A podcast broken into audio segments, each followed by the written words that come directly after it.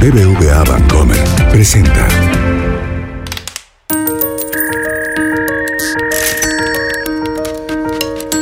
Peras y manzanas con Valeria Moy. Transacción exitosa. El podcast donde la economía cuenta.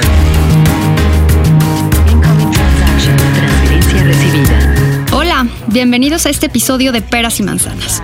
Transferencia lista. Hoy vamos a platicar del presupuesto público. Para hablar del presupuesto público, creo que primero tenemos que entender qué es un presupuesto. Un presupuesto suele tener dos lados, los gastos en los que espera uno incurrir, pero también los ingresos que espera uno tener para pagar esos gastos. Y si hay diferencias, entonces tendrás que incurrir en deuda o en una tarjeta de crédito o que alguien te preste o ver cómo le haces para pagar esos gastos. Pero el presupuesto público habla de estos ingresos y de estos egresos, de estos gastos a nivel del país, lo cual le mete una complejidad pues por decirlo de alguna forma, mayor al tema, porque ya no estamos hablando de mi sueldo, la nómina, el préstamo que me puede hacer mi papá o la tarjeta de crédito, sino vamos a estar hablando de los recursos de todo un país, de los ingresos, de lo que se paga de impuestos, de lo que se recauda por otras vías y de todos los gastos que tiene un país, que pueden ser desde la nómina que se paga a muchos trabajadores, o pagos de renta, o pagos de recursos para intereses. Para hablar de este tema me acompaña Leonardo Núñez. Leonardo es profesor en el Tecnológico de Monterrey, es investigador en la organización Mexicanos contra la Corrupción y la Impunidad y además es autor del libro ¿Y dónde quedó la bolita? Presupuesto de egresos ficticio. Muchísimas gracias por acompañarme. Al contrario, gracias a ti por invitarme. Oye, a ver, platícanos, ¿qué es el presupuesto público? La manera más fácil en la cual yo lo explico es que el presupuesto es como si viviéramos todos en un condominio y eh, el administrador del condominio pues tiene que presentar más o menos en qué se va a gastar el dinero, ¿no? Y cuánto nos va a cobrar a nosotros. Entonces, el dinero que hay para gastar en el condominio usualmente se compone pues de lo que damos los condóminos, De la cuota que de te la cobra cuota que cobra cada uno. Pero a veces también hay, hay casos en los cuales hay bienes del condominio que se pueden usar, se pueden rentar ciertos espacios de estacionamiento para otras personas. En fin, puede haber otras cosas que le dan dinero al, a la administración y la administración tiene que gastar, ¿no? Y tiene que gastar en el mantenimiento del edificio, en la seguridad, en pintar, en, en fin. Y eso usualmente se plasma en un papel porque es la única manera en la cual uno como, como condomino, como eh, habitante de ese lugar puede saber cuánto se gastó o cuánto dinero se necesita. Entonces eso sí se traslada casi casi uno a uno a lo que hace el gobierno. Incluso todo problema pasa o por falta de dinero o por exceso de dinero.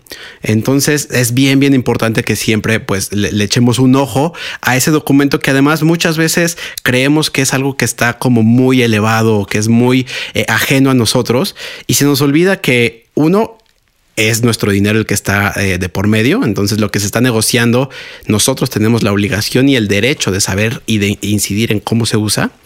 Y dos, que es público. Eh, las negociaciones que hay en Cámara de Diputados. y Cuando todas dices estas que es público, quiere decir que es de todos o que las negociaciones o los números o la información está disponible de forma pública. Se nos olvida que son las dos cosas. Es público porque todo ese dinero es nuestro y es público porque también eh, estas negociaciones no deben suceder en lo oscurito y no debería haber un solo peso público que no pudiéramos rastrear.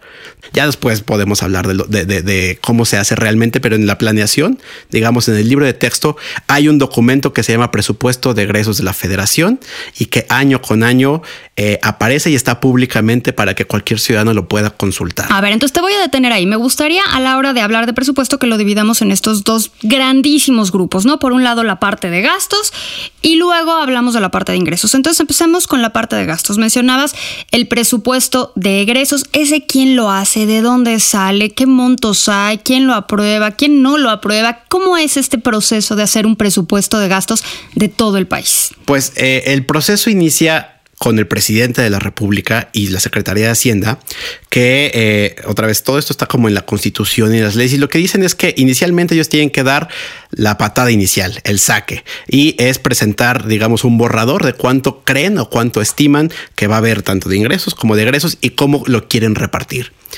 Y eso se envía a la Cámara de Diputados. Eh, dependiendo qué año sea, por ejemplo, este año se va a tener que mandar hasta el 15 de noviembre. Porque es año donde se... Porque es el primer año de elecciones, ¿no? gobierno, pero eh, en otros momentos es antes. Eh, se envía a la Cámara de Diputados y lo que sucede es que ellos deben negociar sí, y discutir si esos, si esos números propuestos por el presidente y por su secretario de Hacienda eh, les convencen o si hay que modificar, hay que gastar más en algún área o va a haber más ingresos de los que ellos suponen. En fin, hay una negociación en la cual va de ida y vuelta entre el, entre el presidente y la Cámara de Diputados y al final eh, ellos aprueban cuáles van a ser los montos finales. La parte de egresos necesariamente tiene que tener un sustento de de dónde va a venir esa lanita. ¿No? Y la, la contraparte es la ley de ingresos. Y eso sucede más o menos igual que el presupuesto de egresos. Hay una, hay una saca inicial del presidente y de Hacienda que dice cuánto supone que va a haber de ingresos y ahí hacen estimaciones. Eh, te dicen cuánto creen que va a crecer la economía, cómo va a estar el precio del dólar, cuánto va a ser el precio del petróleo. En fin, viendo cómo esto está todo el escenario y el, el crecimiento económico, hacen una estimación de, pues dado todo esto, creemos que va a haber tanto dinero. Eh, y eso igual se somete a la consideración de los legisladores. En este caso es a los diputados y a los senadores. Ahí participan las dos cámaras y sucede exactamente la misma lógica que con el presupuesto. Muchas veces los legisladores te dicen, no, oye, yo creo que el petróleo no va a estar a 45 Así pesos, yo creo, sino yo va a estar a que el 48. petróleo va a estar, o sea, sacamos la bolita mágica y la bolita de cristal más bien y se ve cuánto va a, cuánto va a estar el petróleo, cuánto va a estar el dólar o así. Es una combinación de las dos cosas porque pues las, las dos parten de supuestos, ¿no? Y de análisis muy sofisticados, econométricos, pero pues al final es, un, es una buena intención, ¿no? Y usualmente lo que sucede, ah, quién sabe qué pasará en esta siguiente legislatura, pero cuando había eh, dos poderes o dos partidos diferentes, eh, lo que sucedía es que se hacía un ajuste, ¿no? Y si el, el presidente decía que iba a costar 45 pesos el, el barril de petróleo, los diputados decían, no, va a costar 48. Pero así aparecen mágicamente Y así recursos, aparecen ¿no? mágicamente recursos. En la jerga de, de la Cámara de Diputados, eso se conoce como la piñata presupuestal, ¿no? Porque los diputados dicen, ah, pues va a haber más lana y entonces esa, esa, esa bolsa adicional, pues la vamos a repartir como nosotros queramos. Y eso se reparte en el presupuesto, que es el otro lado. Eh, pero el proceso es exactamente el mismo. Al final, los diputados votan y los senadores también votan cuánto creen que va a haber de dinero al año siguiente. Y eso es lo que se reparte en el presupuesto de egresos. En la vida real, ¿de cuánto estamos hablando? ¿Cuánto es lo que se gasta más o menos en el país en las últimas fechas? ¿Cuánto gastamos? Ahora, es bien difícil porque son números enormes, ¿no? Que nunca nadie ha visto en sus manos, nadie. Ni veremos. Eh, ni veremos. Eh, el último presupuesto está alrededor de 5.3 billones de pesos. Billones, billones, caso millones de millones. Exacto, millones de millones. Eh, y solo para tratar de dar como una idea, pues eso equivale eh, más o menos a 20 puntos del Producto Interno Bruto. ¿no? Entonces pensemos que todo lo que se produce en el país, eh, el 20%, es decir, una quinta parte, eso es lo que se gasta el gobierno. Entonces, a ver, son 5 billones de pesos. De estos 5 billones de pesos, yo escucho año con año que tenemos el gasto programable y el no programable. Me gustaría que me explicaras tú que dominas este tema en términos muy sencillos. ¿Qué quieren decir estos términos que suenan muy elegantes? Pues la división entre gasto programable y no programable significa que hay una parte del presupuesto que, digamos, no se puede mover tan fácilmente porque ya está comprometido. Ese es el no programable. Ese es el no programable. Eh, tienes que pagar la deuda, tienes que pagar pensiones, tienes que. Hay un grupo de, ¿Qué de- hay? de ¿Qué hay en el no pasivos. programable? ¿Qué es esta? ¿Cuáles son estos rubros de gasto que no puedes mover? Eh, la definición legal es más o menos los gastos ineludibles del Estado, a- lo que ya te comprometiste y que sí o sí tienes que pagar. ¿no? Y mayormente, como te decía, está la deuda, ¿no? pensiones. pensiones, eh, y hay otro- otros rubros que, que no puedes mover. Y este pedazo no programable, lo ineludible, más o menos qué porcentaje es de estos 5 billones que mencionabas. Depende, depende a quién le preguntes, porque también hay cosas que creemos que no se pueden mover y tal vez sí se pueden mover, pero eh, en general estamos hablando como de entre 80 y 85%. O sea, si hay una parte importante que, que para meterle mano, pues hay que tener cuidado porque en teoría está amarrado. Entonces, ¿me estás diciendo que entre 80 y 85% de todo el presupuesto es no programable? Es no programable, que ya está comprometido. Ok, entonces te queda el 20 o el 15%, dependiendo del, del numerito que escojamos. Y ese gasto supongo que es el programable. A ese sí le puedes meter mano entonces. Sí, ese, ese gasto es el cual eh, uno, los diputados le pueden mover. Pueden decir, no, yo quiero que se, se gaste en salud en lugar de dos pesos, dos- 2.5. Pero entonces le tienes que quitar a otro. ¿o y le tienes que quitar a otro porque eh, pues esto es como una sábana que pues si le jalas de un lado se destapa del otro y tienen que cuadrar los números de lo que dices que vas a gastar con lo que se aprobó que iba a haber de ingresos por eso siempre van de la mano los ingresos y los egresos y eso a veces se nos olvida Hacías mucho énfasis hace unos minutos que había el del libro de texto y, y como que eso me sugería que había una cosa distinta llamada realidad. ¿Cuál es la, cómo es la realidad? Pues la realidad es que una vez que se aprueba el presupuesto de egresos de la federación, que es ese documento al que todos deberíamos consultar para tener- darnos una idea de cómo gasta el gobierno, empieza un proceso que es el gasto día con día. Y lo que ahí sucede, eh, y que es el tema de todo el libro, que tal vez tendremos que hablar de eso en otro momento, porque es larguísimo, es que el presupuesto se mueve, ¿no? Porque precisamente... Pero no lo habían ya aprobado los diputados y no quedaba ya escrito en un documento muy formal. Sí y no. Porque eh, un poco el subtítulo del- de, mi texto es presupuesto de egresos ficticio, porque a veces creemos que una vez que ya está algo puesto en el presupuesto, ya está grabado en piedra. Y lo que sucede es que pues hay muchas facultades y posibilidades de moverle a eso una vez que ya se empezó a, a gastar. Y eso usualmente la Secretaría de Hacienda es quien lleva mano sobre eso y los diputados solamente revisan eh, y pocas veces hacen su chamba de, controlar el gasto real.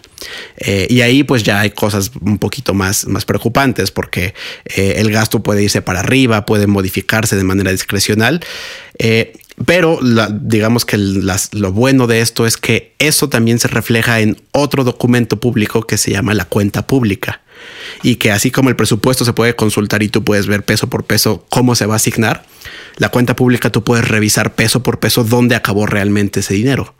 Eh, y pocas veces nos metemos a revisarlo. Los planes que hay originalmente muchas veces eh, salen por la ventana, a veces gastamos menos en infraestructura, se gasta más en publicidad, se gasta más en ciertos rubros que tal vez no son los mejores eh, y que por eso necesitamos también tener como una ciudadanía que esté constantemente vigilando, porque esa información es pública, esa información eh, se cuelga en Internet y pocos se toman o, o conocen o tienen el interés de entrarle a esos números. Y cuando uno los ve, pues a veces hay cosas que, claramente te llaman a demandarle al gobierno que haga mejor las cosas o que las haga diferente. Ahora, tú planteas en tu libro, y es algo que cualquiera que revise un poco esta información nos hemos dado cuenta, que consistentemente se estima recibir menos recursos de los que realmente se reciben. Entonces, uno podría pensar, bueno, es un error, es muy difícil pronosticar exactamente cuánto vas a recibir en determinado periodo. Pero cuando el error es consistente, cuando el error es continuo y se repite año con año, pues uno podría pensar mal y decir, pues esto quizás no sea un error. ¿Por qué están, eh, por qué se está subestimando continuamente los ingresos? Pensando un poco en, la lógica del administrador del edificio eh, que recibe las cuotas, para gastar al siguiente año, lo que hacen es eh, acolchonarse, digámoslo así, entre comillas, que es, pues, calculas a la baja. ¿no? Y tú haces un presupuesto muy austero y si te cae más, pues eso ya lo, lo manejas de un modo diferente. Y lo que hemos visto es que a lo largo de los años el gobierno se acostumbró a hacer eso, ¿no? Hay una frase bellísima que te dicen, es mejor que sobre y no que falte. Pero ¿para qué se usa esto? Yo estoy de acuerdo, es mejor que sobre y no que falte, creo que todos estamos de acuerdo con eso. Pero ¿por qué les gusta que sobre? Pues les gusta que sobre porque O sea, eh, ¿dónde se asigna eso que sobre? el tema es que se asigna a donde se quiera. Ese es el punto, por eso nos gusta. Es el punto, porque, porque en la ley de ingresos y en la ley de egresos las- los números cuadran perfecto, pero casi nunca consideramos en qué se va a gastar lo que no está considerado, lo que, lo que va a entrar adicionalmente, lo extra. Entonces, eh, hay algunos candados, sí tenemos reglas, por ejemplo, de qué se hace si entra más, más dinero por el petróleo o por, por los dólares, pero hay otros rubros en los cuales eh, seguimos esta lógica de que sobre y no que falte, y ya que te llega esa lanita adicional y si esa lanita no la tienes que negociar con nadie y la puedes repartir discrecionalmente, pues a ti como gobierno te conviene. Te conviene porque lo puedes usar para pagar a quieras. gobernadores, puedes usarlo para pagar comunicación social, puedes usarlo como quieras. Como quiera, sin que haya pasado por el filtro, en teoría, que pasó por los diputados.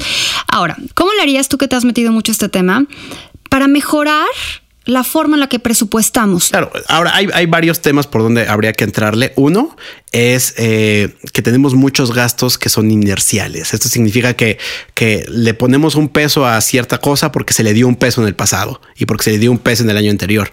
Y ya no nos preguntamos por qué, nos, por qué estamos gastando ahí. Eh, no sé si te acuerdas que hubo una, una discusión sobre el presupuesto base cero, ¿no? Sí, que era un término que sonaba muy, muy rimbombante, ¿no? Y la lógica era, pues vamos a revisar todos los gastos y lo que no sirva lo vamos a cortar. El tema es que nunca hemos hecho eso realmente. Eso fue solamente un discurso y hace falta primero de verdad evaluar, ¿deberíamos gastar tanto en la publicidad del gobierno? ¿Deberíamos gastar tan poco en infraestructura? ¿Deberíamos gastar tanto? En fin, hay que empezar a hacernos esas preguntas. El gobierno se las tiene que empezar a hacer. Eh, y creo que también buena parte pasa por la vigilancia ciudadana, porque muchas cosas sucedieron eh, porque las finanzas públicas nos espantan, ¿no? Y creemos que están muy lejos de nosotros y que pues, uy, ¿quién le va a entrar a esos números?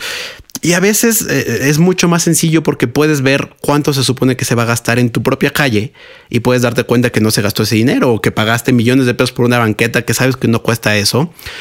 Y así escalándolo, pues cada quien se va preocupando por diferentes cosas y en la medida que todos nos empecemos a preocupar por cómo se gasta el dinero, pues tendría, tendríamos una mayor presión para que se ejerciera bien. Bueno, pues me parece muy interesante. Empieza una nueva administración, nuevos presupuestos, nuevos egresos, nuevas leyes de ingresos.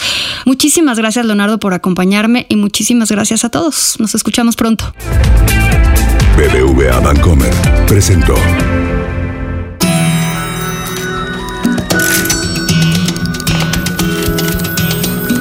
Peras y manzanas con Valeria Moy. Dirección y conducción del programa Valeria Moy. Coordinación de información Yulena Iriarte. Producción Mariana Linares. Diseño sonoro y mezcla Hugo Santos. Peras y manzanas pueden encontrarlo en Google Play, iTunes, nuestra aplicación así como suena, en la página así como suena.mx y en Spotify.